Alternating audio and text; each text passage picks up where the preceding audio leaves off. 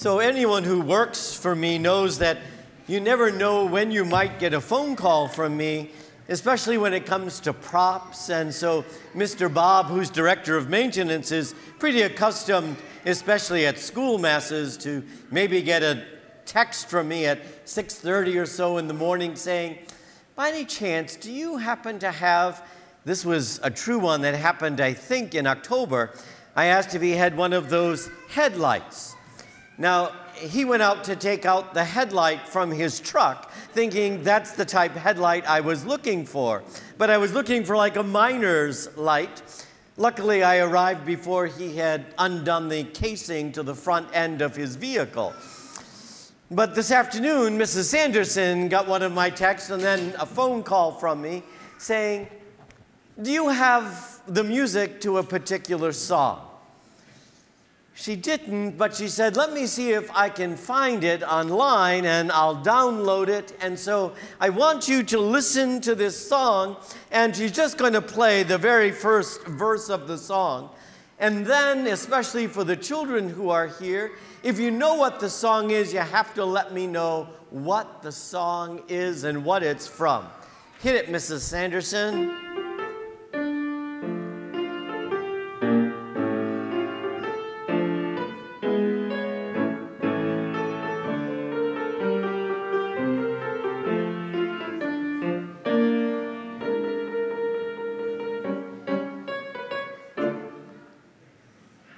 Rocco? Mr. Grinch. Mr. Grinch. Now, yesterday I looked hard and long for a Mr. Grinch because I wanted to order one last week, but shipping's not what it used to be. So, yesterday I went through the whole staff, and Mrs. Maslick, if you're watching tonight, thank you, Miss Maslick. She saved us. She had one up on her shelf and I found it. Had to dig through all our stuffed animals, and I found it on the shelf. Because you see, I kind of think that the Grinch had it right. What do you think that means when I say the Grinch had it right? Who remembers the story of the Grinch? Oh, Mrs. Griffin remembers the story of the Grinch. Not because you live with one. No. Not because you've experienced it from your charming husband. No. Is it a book that maybe you read to your daughters? Or a book that was read to you when you were growing up? It was my favorite book. So, in a nutshell, could you tell me kind of what happens with Mr. Grinch?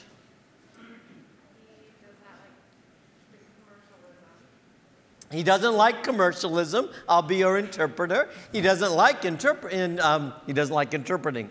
He doesn't. oh, I wonder if that was a little Freudian slip. He, he doesn't like the commercialism of Christmas.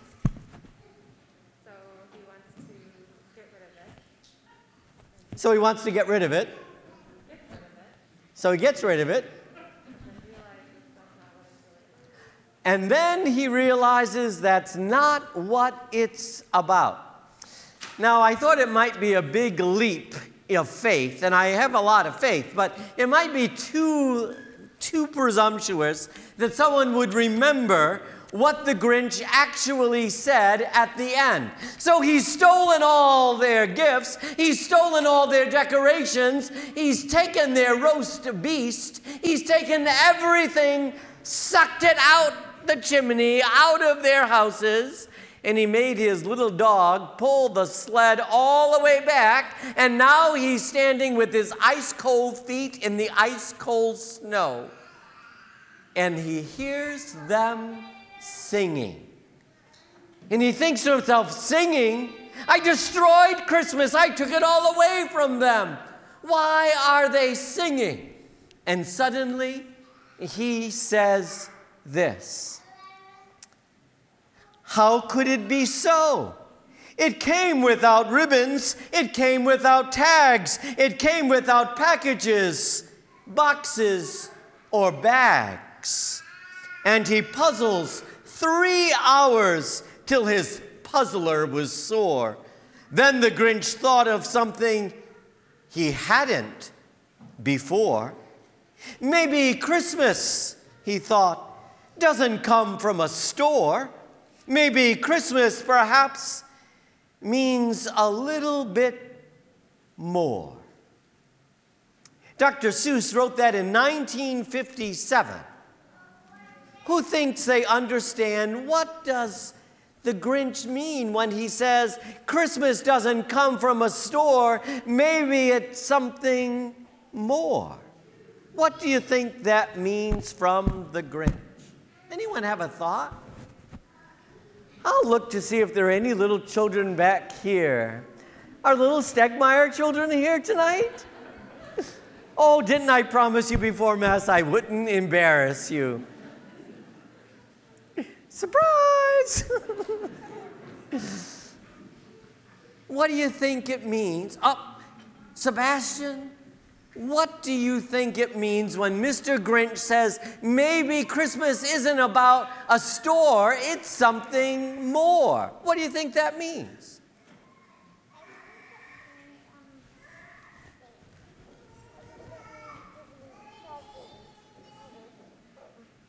Okay, so it's not just about giving presents, is it? No. So if it's not just about giving presents, what might it be about? What might it be about? Do the Griffin children have any thoughts? I remember when you were just little children too, like the Stegmeyer boys.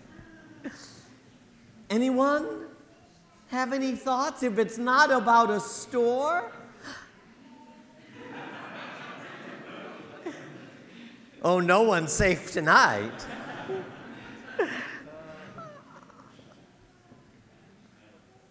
Alex? They're all pointing at you. What do you think it means if it's more than a store? It's about the spirit of it. It's about the Spirit. And where does the Grinch discover the Spirit lives? in his, heart. in his heart. And everyone thought that the Grinch's heart was too small. And that's why he didn't like Christmas. But I think the Grinch got it right. Because Christmas, it's a lot more than presents. It's a lot more of about boxes and bags and tags. Christmas, and maybe this year more than ever, is a reminder to us of the things that matter the most in our hearts. So, I have another prop here. Anyone know what this prop is? Mr. Bob got this phone call at about 2 o'clock saying, Mr. Bob, we have another one of those things. Where's it hidden? Can anyone see what this is? Miss M? It's a manger. You're right. Or it could be called the feed box, right? Because it was the feed box for the animals. But you're right. Lots of times we call it the manger. See, because I think the manger is what Christmas is all about. But it's really not all about a story of about a baby who was born 2,000 years ago, because if that's the story of the manger, then that's just about history. But it's a story that happens again and again and again and again, and it's happening right here and now. It's the story where God breaks forth into our world. See, because I don't want to just tell a story about when God broke forth into the world. I want God to break forth into the world. So last night I was thinking that I'm going to leave this manger, I'm going to leave it right here through the Christmas season. And if there's something in your world, something in your heart, something in your life, a place where you have seen God break forth into the world, you can write it on a piece of paper or you can bring something that symbolizes it because it reminds us of the one who was born. I put a couple things in the manger of places where I need God to come. So, one of those places, one of those things is a picture of my mom. Because you all know that she lives in a nursing facility, and through this last nine month experience, my mom's not been allowed visitors, and she's, her dementia has gotten only worse with not being able to spend time with people. All of the residents in the facility have been kept very safe and strong. But my mom's been very lonesome and sad. And so every time I speak with her, we always say a little prayer. And so tonight, my prayer is for my mom that God breaks forth into her world to bring peace to her heart, peace to her world. I also put this little plaque that says hope. This was given to me by one of our parishioners last year, a gentleman by the name of Dominic, who's a psychiatrist at St. Mary's Hospital.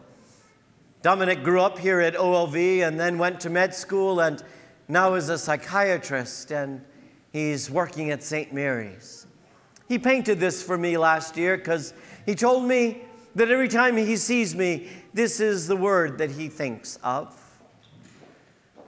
I think we need hope to break forth into our world. Jesus. And then I have this little statue of a mom rocking a baby because I'm holding a young woman who lost a baby just the other day. And I'm holding her close to my heart because God needs to break forth and come and take away her hurt and her pain. And I know, I know that just as God broke forth 2,000 years ago, God will break forth again here and now for you and for me. I think the manger is the place in our lives, it's the intersection of God and humanity. It's the place that holds all of our hopes. For in the story that we heard tonight, the shepherds go to look at the child, but they see much more, though they not, they're not even aware of it. They go to see a child, but in that manger, in that manger was a blind man that Jesus would one day make see. In that manger, there was a crippled man who had been by the pool of Bethsaida for 38 years, waiting and waiting. And Jesus broke forth, and he was able to walk. See, the manger is the place where all of our hopes, all of our dreams, even all of our sadness and all of our longing, it all is held there by God. So tonight, I invite you to close your eyes for just one moment and think if you were to put one thing in the manger, what would be the one piece of your life, one experience of your heart, one person? What would you place in the manger? And as we celebrate this great feast, let God break into your world that we might find peace.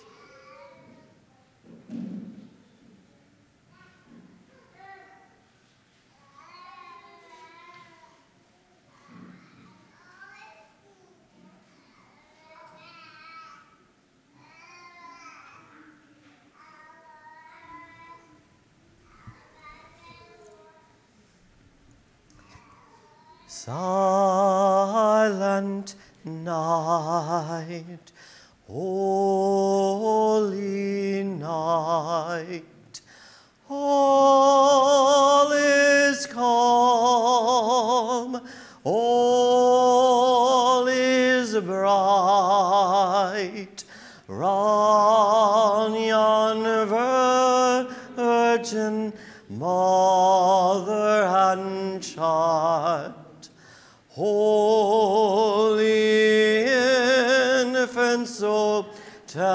tender and mild, sleep